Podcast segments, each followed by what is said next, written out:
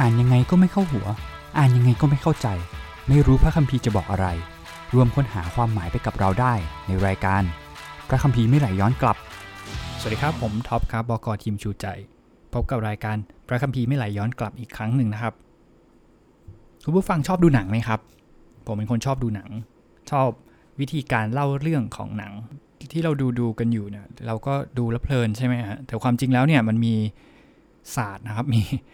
มี องค์ประกอบหลาย ๆ อย่างนะครับ ไม่ใช่แค่ไม่ใช่แค่การเล่าเรื่องนะครับที่ที่เป็นลักษณะเด่นนะครับ ภาษาภาพที่อยู่ในหนัง หรือว่าการเชื่อมภาพเข้าด้วยกันเนี่ยนะครับมันเป็น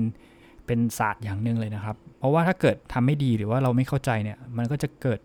อาการกระตุกรู้สึกมันไม่ค่อยเข้ากันอะไรอย่างเงี้ยนะครับ หนังก็จะมีภาพแล้วก็มีภาษาของมัน หนังสือก็เหมือนกันครับ หนังสือก็มีภาษาของมันนะครับ ในการที่จะเล่าเรื่องราว อ่าอยู่ในจินตนาการเราก็จริงแต่ว่าสังเกตไหมครับว่าเวลาเราอ่านหนังสือบางเรื่องแล้วทำไมมันอ่านแล้วก็รู้สึกเพลินอ่านแล้วก็สนุกไปกับมันได้อย่างเงี้ยครับเพราะว่าภาษาที่เขาใช้หรือว่าลักษณะพิเศษทางวรรณกรรมต่างๆทำให้อ่านแล้วเราเลยคล้อยตาม หนังสือพวกเนี้ยมันมีแมสเซจใช่ไหมครับ มีเรื่องราวที่จะเล่าอยู่ พระคัมภีร์ก็มีเหมือนกันครับ เพียงแต่ว่าบางครั้งเนี่ยเรากระโดดเข้าไปหาพระคัมภีร์เนี่ยอ่านพระคัมภีร์ในแง่ที่ว่า เอ้ยวันนี้เราจะอ่านแล้วจะได้อะไรกันนะ พระเจ้าจะบอกอะไรกับเราเปิดปุ๊บเข้าไปเนี่ยเราก็งงนะฮะเพราะว่าบางทีก็เอ๊ะถ้าพระเจ้าจะบอกกับเราทำไมถึงบอกกับเราตอนนี้อะไรอย่างเงี้ยประมาณนี้นะครับฉะนั้นเนี่ยการที่เรากระโดดเข้าไปโดยที่เราคาดหวังว่าจะต้องได้อะไรสักอย่างหนึ่งแล้วก็ไปหาออกมา โดยที่ไม่ได้เข้าใจเนื้อหาจริง ๆ ว่าพระคัมภีร์กำลังจะบอกอะไรเนี่ยทำให้หลายครั้งเนี่ยการอ่านพระคัมภีร์มันเลยกลายเป็นยาขม เพราะว่าเราไม่รู้เรื่องนะครับ แต่จริง ๆ พระคัมภีร์มีเทคนิคการ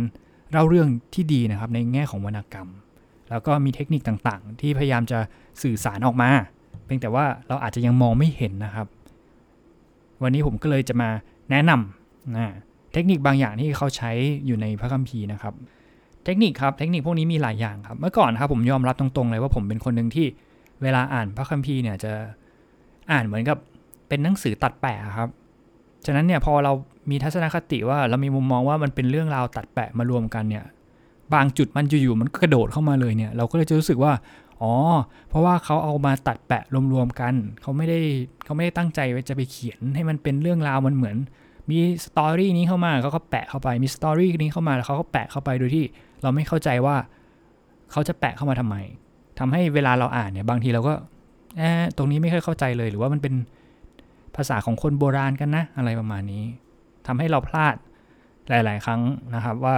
ตรงนี้พระคัมภีร์กำลังจะบอกอะไร เพราะว่าจริง ๆ แล้วเราควรจะมองพระคัมภีร์ในแง่ที่ว่าพระคัมภีร์ถูกเรียบเรียงขึ้นมาเพื่อบอกแมสเซจบางอย่างฉะนั้นสิ่งที่เราควรทำนะครับ เราควรทำให้หัวเราโล่ง ๆ นะครับ อย่าเป็นคนเหมือนมองจากบุคคลที่ 3 แล้วมองกลับเข้าไปนะครับ ควรจะมองแบบไม่เคยอ่านพระคัมภีร์มาก่อนอ่าแล้วก็ค่อย ๆ ละเมียดไปค่อย ๆ เดินไปตามนั้น เพื่อค่อย ๆ ดูว่า จริง ๆ แล้วพระคัมภีร์ตอนนี้ที่วางไว้ตรงนี้กำลังจะบอกอะไร อย่างวันก่อนครับผมก็กลับไปนั่งอ่านเนี่ยไปนั่งดูนะครับ อย่างที่ปฐมกาลเนี่ยมีบางคนบอกอุ้ยพอฟังพอดแคสต์แล้วกลับไปนั่งอ่านปฐมกาลเลยงงอยู่ดีนะครับ บทที่ 38 อย่างเงี้ยอยู่ๆก็กระโดดเข้ามากำลังมีเรื่องของโยเซฟอยู่ แล้วอยู่ๆก็มีเรื่องของยูดา ซึ่งเป็นเรื่องของยูดาที่ไปนอนกับลูกสะใภ้ของตัวเอง ก็มีลูกสองคนแล้วก็จบกลับไปเรื่องของโยเซฟต่อ ใส่เข้ามาทำไม แบบนี้แหละครับ ถ้าเรามองว่ามันเป็นเรื่องตัดแปะแล้วก็จะ make sense ทันทีว่า อ๋อ สงสัยเขาตัดแปะเข้ามาแหละ รวมๆกันแค่อยากจะบอก โดยที่เราไม่ได้สังเกตว่าจริง ๆ แล้วพระคัมภีร์กำลังจะบอกอะไร ถ้าเราย้อนกลับไปอีกนิดนึงนะครับ เราจะเห็นว่าพระคัมภีร์กำลังวางตรงนี้ไว้เพื่อเรื่องอะไรนะถ้าลองมาดูกันง่าย ๆ นะครับ เราไปดูในบทที่ 35 ข้อที่ 22 นะครับ เราก็จะเห็นว่ามีสถานการณ์หนึ่งเกิดขึ้นมาครับ คือลูกสาวของเลอาที่ชื่อดีนาเนี่ยถูกทำอนาจารโดยคนในเมืองคานอัน ใช่ไหมครับ แล้วลูกชายสองคนครับก็คือพี่ชายของดีนาก็คือซิเมโอนกับเลวี ก็เข้าไปในเมืองนะครับ ก็ทำแผนนะครับ สุดท้ายก็คือฆ่าคนในเมืองหมดเลยนะครับ แล้วก็กลายเป็นกลายเป็นเป็นเหมือนเป็นคดีความกันนะครับ เป็นการล้างแค้นนะครับ แล้วก็เรื่องก็ตัดจบไปเลย นี่นี่ก็เป็นอีกตอนหนึ่งถ้าเกิดเราอ่านแล้วก็จะฮะแล้วก็จะใส่มาทำไมหรือว่าเป็นแค่บันทึกเรื่องราวว่าเขามีปัญหากันกับคนคานาอัน แต่ถ้าเกิดถัดมาอีกบทถัดมานะครับ มันจะขึ้นหัวข้อว่าพงพันธ์ของยาโคบนะความพีคของมันยังไม่ได้จบนะครับ เพราะว่าพอขึ้นต้นว่าพงพันธ์ของยาโคบปุ๊บบรรทัดแรกนะครับ ของพารากราฟแรกก็พูดถึงเรื่องลูเบนที่ไปนอนกับภรรยาน้อยของพ่ออีก ใส่มาทำไมครับสามเรื่องนี้นะฮะ แต่ถ้าเกิดเราสังเกตเป็นภาพรวมทั้งหมดว่าจริง ๆ แล้วพระคัมภีร์กำลังจะร้อยเรื่องอะไรเข้ามาด้วยกันเราจะมองเห็นทันทีนะครับว่า3 2คนแรกแล้วก็ลูเบน จริง ๆ แล้วทั้งหมดก็คือลูกของนางเลอานะฮะก็คือลูกคนโตก็คือรูเบนใช่ไหมครับรูเบนทำอะไรครับรูเบนนอนกับภรรยาของพ่อ แล้วพ่อก็รู้ด้วย ต่อมาเป็นซิเมโอนกับเลวี ลูกคนถัดมา 2 คนใช่ไหมครับ ก็มีคดีเรื่องฆ่าคนตาย ลูกคนที่ 4 คือใครครับ คือยูดายูดาก็ไปนอนนอนกับลูกสะใภ้ก็คือทามาร์ใช่ไหมครับ แล้วก็ตัดไปเป็นเรื่องของโยเซฟ การวางพอดอย่างเงี้ยทำให้เราเห็นทันทีเลยครับว่า เรื่องราวกำลังจะบอกว่าสิทธิของบุตรหัวปีของยาโคบ ค่อยๆ ถูกลิดออกลิดออกนะครับรูเบนผิดใช่ไหมครับเลวีซิเมโอนยูดาและสุดท้ายเรื่องถัดมาสปอตไลท์ก็เลยมาอยู่ที่โยเซฟแล้วก็เป็นเรื่องราวของโยเซฟจนในที่สุดโยเซฟมีลูก ชื่อมนัสเสกับเอฟราอิม เห็นไหมครับบางถ้าเรากระโดดเข้าไปอ่านกำลังจะเรากำลังจะได้อะไรจากคัมภีร์เราจะมองไม่เห็นว่าเรื่องนี้กำลังจะบอกอะไร แต่ถ้าเกิดเราพยายามมองว่าทุกอย่างมันร้อยเข้าด้วยกันเนี่ยเรากำลังจะเห็นว่าเขากำลังจะนำเราไปสู่เรื่องอะไร นี่คือแมสเซจบางอย่างอย่างเช่น อย่างอันนี้เป็นตัวอย่างนะครับ ที่ให้เห็นว่าพระคัมภีร์กำลังจะบอกอะไร อันที่จริงครับความจริงง่ายกว่านั้นอีกครับ เหมือนคล้ายๆ กับหนังสือทุกเรื่องนะครับ ถ้าปฐมกาลเป็นเหมือนคำนำเนี่ย ปฐมกาลก็ปรับมุมมองของเราด้วยในการที่จะอ่านพระคัมภีร์ทั้งเล่มด้วยเทคนิคบางอย่างครับ ซึ่งเทคนิคพวกนี้จะถูกทำซ้ำทำซ้ำทำซ้ำเรื่อยๆนะครับ เพื่อที่ให้เราจำเพื่อที่ให้เรารู้ว่าอ๋อมันมีแพทเทิร์นอย่างนี้อยู่ ให้มันมีรูปแบบอย่างนี้อยู่ พอเราอ่านเราก็จะเข้าใจว่าเขากำลังจะบอกอะไรอะเรามาดองดูกันนะครับ วันนี้ผมจะมาแนะนำไม่กี่เทคนิคนะครับที่เราสามารถสังเกตเห็นได้เองนะครับ อย่างแรกนะครับคือการใช้ภาษาอ่าภาษาครับ มันเป็นเรื่องของคำครับคำอย่างเช่นคำว่าอะไร อย่างถ้าเราฟังปฐมกาลตอนที่2ใช่ไหมครับ เราย้อนกลับไปฟังได้นะครับ เราก็จะพูดว่าพระคัมภีร์ใช้คำคู่กัน เช่นคำว่า รู้ดีรู้ชั่วนะผลของความรู้ดีรู้ชั่ว วาง2ออย่างที่ไม่เหมือนกันตรงข้ามกันเนี่ยไว้ด้วยกัน ไม่ได้หมายความว่ากินผลไม้นี้เราจะรู้ดีหรือรู้ชั่ว แต่กลายเป็นว่ารู้ทั้งหมด การวางสองคำที่ตรงข้ามกันไว้ด้วยกันเนี่ยหมายความว่าทั้งหมดครับตะวันออกไกลจากตะวันตกอย่างเงี้ยครับก็หมายถึงทั้งหมดนะฮะไม่ว่าท่านจะยืนหรือจะนอนอย่างเงี้ยนะครับก็คือทุกเวลาทั้งหมดนี่เห็นไหมครับ นี่คือการใช้คำนะครับ นอกจากนี้ครับในทางวรรณกรรมของที่ถูกใส่ใส่ลงไปในพระคัมภีร์เนี่ยก็ยังมีเรื่องกลอนเรื่องคำร้องเพลง ถ้าเกิดเราเคยฟังแล้วเราก็จะจำได้ว่า การใช้กลอนหรือการร้องเพลงเนี่ยมันทำให้เราจำได้มากกว่า อันนี้ก็คือประโยชน์ของการใช้กลอนหรือว่าการร้องเพลงนะครับแต่มีอยู่ 2 เทคนิคครับที่วันนี้ผมจะมาพูดถึงนะครับ แล้วก็มันสำคัญนะครับ ซึ่งจริง ๆแล้วเนี่ยไอ้รูปแบบแบบนี้มันวางตั้งแต่ตอนแรกเลยนะครับ เทคนิคที่แรกครับที่อยากจะบอกถึงเขาเขาเรียกว่า inclusio นะครับ เป็นเทคนิคง่ายๆนะครับก็คือประกบบนประกบล่างอย่างนี้นะครับ ก็คือ ประโยคขึ้นต้นเนี่ยก็อาจจะพูดเรื่องหนึ่งแล้วก็จบด้วยคำเดียวกันครับ ส่วนตรงกลางก็คือคำที่มันจะมาขยายประโยคที่ว่านี้นะครับ อย่างเช่น ถ้าเราไปดูในผู้เผยพระวจนะเนี่ยเราจะเห็นแบบอย่างเช่นในเสฟัญญาบทที่1เนี่ยก็จะพูดถึงเรื่องเราจะพิพากษาชนชาตินี้แน่นอนอย่างนี้นะครับ แล้วก็มาข้อถัดมาก็โดยการมีการประหัตประหารกันนะครับ เกิดสงคราม เกิดโรคภัยไข้เจ็บ เกิดการกันดานอาหารเศรษฐกิจล่ม เสียงร้องไห้อะไรก็ว่าไปนะครับ ยาวยาวยาวพอไปปลายข้อนะครับ ประมาณข้อที่ 18 ก็จะพูดว่าเราจะทำลายชนชาตินี้แน่นอนอะไรประมาณนี้นะครับ ก็คือเราจะทำลายชนชาตินี้เนื้อหาแล้วก็เราจะทำลายชนชาตินี้แน่นอนนี่เหมือนกันนะครับ เป็นประกบบนประกบล่าง ให้เนื้อเรื่องทั้งหมดจะไปเน้นคำที่ต้องการจะเน้นนะครับ อันนี้คือเทคนิคประกบบนประกบล่างนะครับ บางทีเราก็จะเห็นนะครับ อย่างเช่น พระเจ้าจะบอกว่าอ่าเราจะทำอย่างนี้แน่นอนทีเดียว เราจะอวยพรใช่ไหมครับ แล้วก็จะพูดถึงว่าจะอวยพรยังไงจะอวยพรยังไงสุดท้ายก็เราจะอวยพรเจ้าแน่นอนทีเดียวอะไรประมาณนี้ อันนี้ก็คือเทคนิคประกบบนประกบล่างนะครับตรงนี้นะครับก็จะเป็นเทคนิคที่เราจะเห็นได้บ่อยในพระคัมภีร์มากๆเลยนะครับ ฉะนั้นเราก็อย่าไปตกใจว่าเอ้ยเวลาอ่านแล้วทำไมถึงชอบใช้คำซ้ำหรืออะไรอย่างนี้นะครับ เทคนิคที่ 2 ครับ เทคนิคนี้เรียกว่าโครงสร้างแบบหุบเข้านะเป็นโครงสร้างเลยนะครับ เทคนิคนี้เราจะเห็นตั้งแต่ความจริงต้องเห็นเทคนิคนี้คืออะไร เทคนิคนี้คือการเล่าเรื่องแบบ อันนี้ผมชอบนะครับ ชอบเป็นการส่วนตัว เพราะว่าบางทีการเล่าเรื่องตามตามลำดับเวลาอย่างเงี้ยครับตามไทม์ไลน์เนี่ยมันก็เราอย่างภาษาเราเราก็จะอ่านจากซ้ายไปขวาใช่ไหมครับ แล้วก็นับจาก 1 2 3 4 5 6 7 8 9 10 ไปอ่าเป็นการอ่านตามลำดับ แต่ไอโครงสร้างแบบนี้ครับโครงสร้างแบบหุบเขามันไม่ได้เน้นที่วิธีการอ่านมันไม่ได้เน้นที่ 1 2 3 4 5 6 7 8 9 10ละ มันเปลี่ยนเป็นการจับคู่หัวท้ายแทน แล้วมาเน้นสิ่งที่อยู่ตรงกลาง หรือสิ่งที่กระโดดออกมาเองยังไงดีครับ เราก็ลองไปดูปฐมกาลบทที่ 1 ก็ได้ สังเกตการสร้างของพระเจ้าใช่ไหมครับ วันที่ 1 มีอะไรครับ วันที่ 1 พระเจ้าสร้างความสว่าง พระเจ้าแยกความสว่างจากความมืด วันที่ 2 แยกฟ้ากับน้ำออกจากกันวันที่ 3 มีแผ่นดินเห็นไหมครับ วันที่ 4 มีอะไรครับ วันที่ 4 พระเจ้าสร้างดวงสว่างละจำวันแรกได้ไหมครับ วันแรกพระเจ้าทำอะไรครับ แยกความสว่างจากความมืด ส่วนวันที่ 4 พระเจ้าสร้างดวงสว่าง อ่าเริ่มจับได้ยังครับ วันถัดมาครับ วันที่ 5 วันที่ 5 พระเจ้าสร้างอะไรครับ พระเจ้าสร้างนกในอากาศแล้วก็สัตว์ในทะเลครับกลับไปวันที่ 2 ก่อน วันที่ 2 พระเจ้าสร้างอะไร พระเจ้าแยกพื้นฟ้ากับน้ำออกจากกันเห็นไหมครับ วันที่ 1 ใช่ไหมครับ ดวงสว่างความมืด ไปคู่กับพระเจ้าสร้างดวงสว่าง วันที่ 2 พระเจ้าสร้างน้ำกับฟ้า พระเจ้าไปสร้างนก แล้วก็สัตว์ในทะเล วันที่ 3 พระเจ้าสร้างแผ่นดิน ก็จะมี สัตว์บนบกแล้วก็มีมนุษย์ใช่ไหมครับ ฉะนั้นเนี่ยพอมาถึงวันที่ 7 ก็คือสิ่งที่เน้น แล้ววันที่ 7 ไม่มีคู่ใช่ไหมครับเพราะว่าวันที่ 7 ต้องการจะเน้นว่าวันที่ 7 เป็นวันที่สำคัญจริงๆอ่าเห็นไหมครับ อันนี้คือการ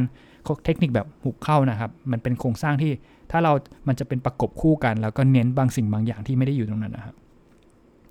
เทคนิคนี้ยังถูกทำซ้ำๆนะครับ อย่างที่ผมบอกว่ามันเป็นแพทเทิร์น ลองไปดูใน หอบาเบลก็ได้ ถ้าเราสังเกตหอบาเบลนะครับ ลองประกบคู่กันดูนะครับ เราจะเห็นเลยนะครับว่ามันจับคู่กันได้นะครับ เช่นเริ่มต้นมาเนี่ยนะครับ เห็นไหมครับ ก็คือคนทั้งหลายพูดภาษาเดียวกันมีสำเนียงเดียวกันนะเมื่อพากันอบพยพไปทางทิศตะวันออก พบทุ่งราบในแดนเมืองชินา จึงตั้งหลักแหล่งอยู่ที่นั่น เห็นไหมครับ เราถ้าเรากระโดดข้ามไปดู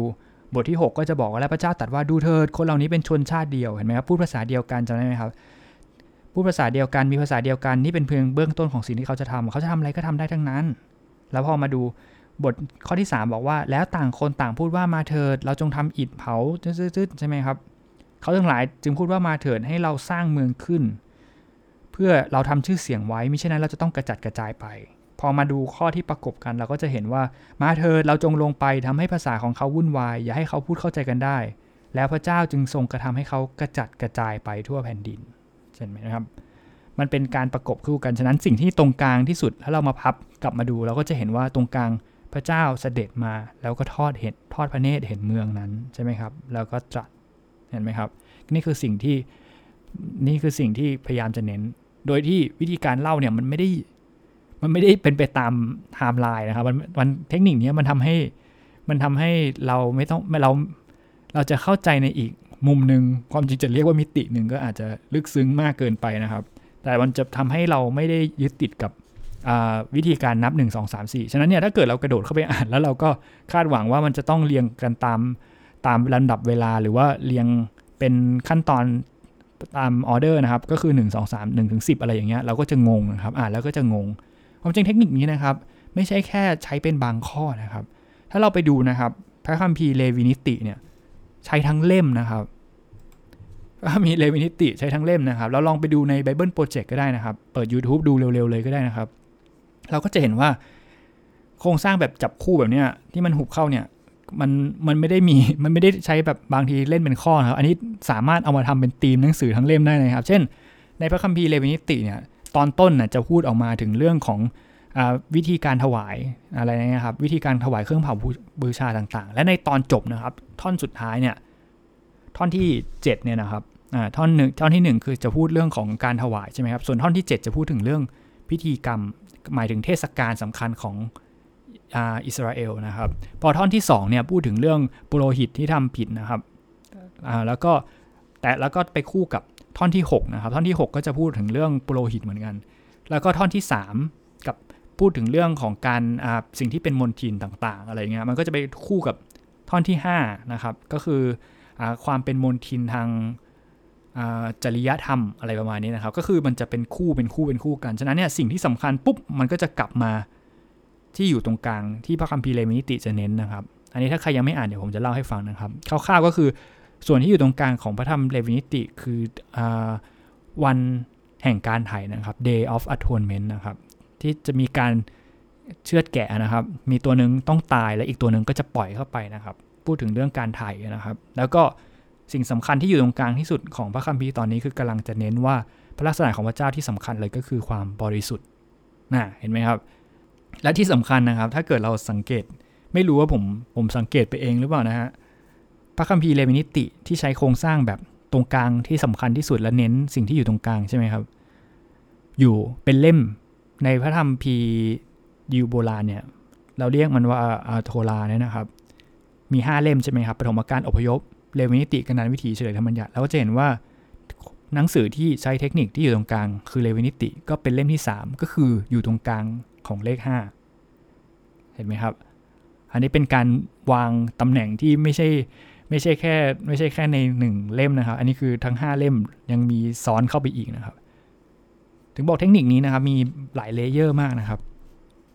ที่สำคัญเนี่ยที่ผมที่ผมชอบเลยเพราะว่า 2 เทคนิคสำคัญที่ผมบอกนะครับประกบบนประกบล่างกับโครงสร้างแบบจับคู่แล้วก็มาหุบเข้าอย่างเงี้ยนะครับ มันไม่ได้มีมันไม่ได้ถูกทำขึ้น แค่สำหรับเป็นข้อเป็นเล่ม บางเป็นพระคัมภีร์เป็นเล่ม แต่หมายถึงมีบางอย่างที่คุมทั้งพระคัมภีร์ทั้งเล่มด้วย ลองไปดูสิครับ ในพระคัมภีร์ปฐมกาลบทที่ 1 ใช่ไหมครับ พระเจ้าตรัสว่าใช่ไหมครับ แล้วโลกก็เกิดใช่ไหมครับ แล้วก็เป็นการสร้างโลก ในพระธรรมวิวรณ์ครับ ลองไปดูข้อสุดท้ายนะครับ ลองไปดูโซนสุดท้าย พระเจ้าตรัสว่าเราจะกลับมาในเร็ววันนี้แน่นอน แล้วพูดถึงเรื่องอะไรครับ พูดถึงเรื่องการสร้างแผ่นดินโลกใหม่ เห็นไหมครับ มันเป็นการประกบหัวท้าย แล้วมาเน้นเรื่องที่อยู่ตรงกลางทั้งหมดครับ เริ่มต้นมาพูดถึงเรื่องของการสร้าง ในพันธสัญญาใช่ไหมครับ การแต่งงานตอนจบในพระคัมภีร์ก็พูดถึงเรื่อง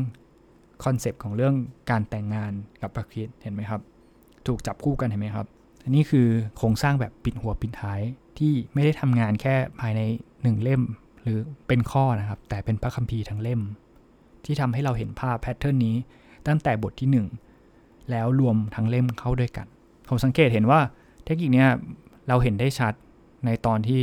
เป็นเรื่องของอับราฮัมใช่ไหมครับ ตอนที่อับราฮัมจะถวายอิสอักจังหวะที่จะถวายจะต้องฆ่าอิสอักเนี่ยมันไม่มีอดีตใช่ไหมครับจำได้ไหมครับ แล้วก็ไม่มีอนาคต เพราะว่าถ้าเกิดฆ่าอิสอักอนาคตก็ไม่มีใช่ไหมครับ แต่ว่าสิ่งที่เขาทำได้คือเขามองไปในอดีตและเห็นพันธสัญญา แล้วเชื่อและวางใจในอนาคต เป็นโครงสร้างแบบดึงกลับเข้ามาหาที่มุมมองของอับราฮัมว่าอับราฮัมจะเลือกอะไร จะเลือกพันธสัญเลือกแค่สัญญาหรือว่าจะเลือกเชื่อ ในองค์พระผู้เป็นเจ้านะครับ เหมือนกันครับ พระคัมภีร์ทั้งเล่มกำลังใช้เทคนิคนี้กับผู้อ่านก็คือตัวเราด้วยทุกคน คืออะไรครับ พระคัมภีร์พาเราให้กลับไปด้วยเทคนิคนี้ในมองไปในอดีตเห็นไหมครับ เห็นพันธสัญญาทั้งหมดที่พระเจ้าทำกับคนของพระเจ้า คนที่เชื่อนะ คนที่วางใจนะ มีผลเป็นยังไง ปลายทางของคนที่ไม่เชื่อนะ และเกิดอะไรขึ้น พระเจ้ารักเรายังไง และนำกลับมายังไง จนถึงอนาคตเราไม่รู้ว่าจะเกิดอะไรขึ้นแอบสแต็กมากนะครับ แต่ว่าพระเจ้าบอก พระเจ้าบอกว่าเป็นสัญญาเหมือนกันว่ามันจะเกิดขึ้นแน่นอน โดยดูจากในอดีต ให้เห็นอนาคตที่ไม่เข้าใจ แล้วดึงกลับมาที่ตัวเรา เพื่อให้เราตัดสินใจเหมือนกันว่าเราจะเชื่อในสิ่งที่เราอ่านมาทั้งหมดไหม เราจะเชื่อในสิ่งที่พันธสัญญาที่พระเจ้าสร้างไว้ไหม จนถึงอนาคตที่ยังมาไม่ถึงว่าเราจะวางใจได้ยังไง ด้วยโครงสร้างเนี้ยนะครับทำให้เราไม่ได้ทำให้แค่หนังสือเล่มนี้มันจะเป็นพูดถึงสตอรี่อะไรบางอย่าง แต่หนังสือเล่มนี้ด้วยโครงสร้างนี้กำลังหันกลับมาพูดกับผู้อ่านด้วยว่าเราจะเชื่อไหม เราจะวางใจไหม กับพระเจ้า ที่สัญญาตั้งแต่ตอนต้น และสัญญาในอนาคต โครงสร้างนี้ครับทำให้มาแตะจิตใจเราแล้วก็ท้าทายเรา ราะอะไรรู้ไหมครับ ในปฐมกาลใช่ไหมครับ พระเจ้าสร้าง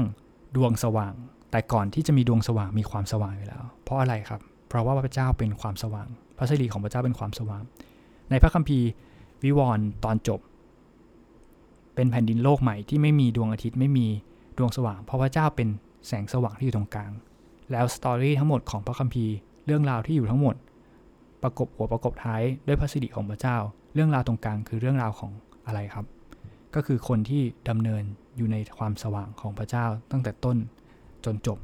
คำถามกลับมาที่ตัวเราเองว่าเรากำลังเป็นคนนั้น คนที่เดินอยู่บน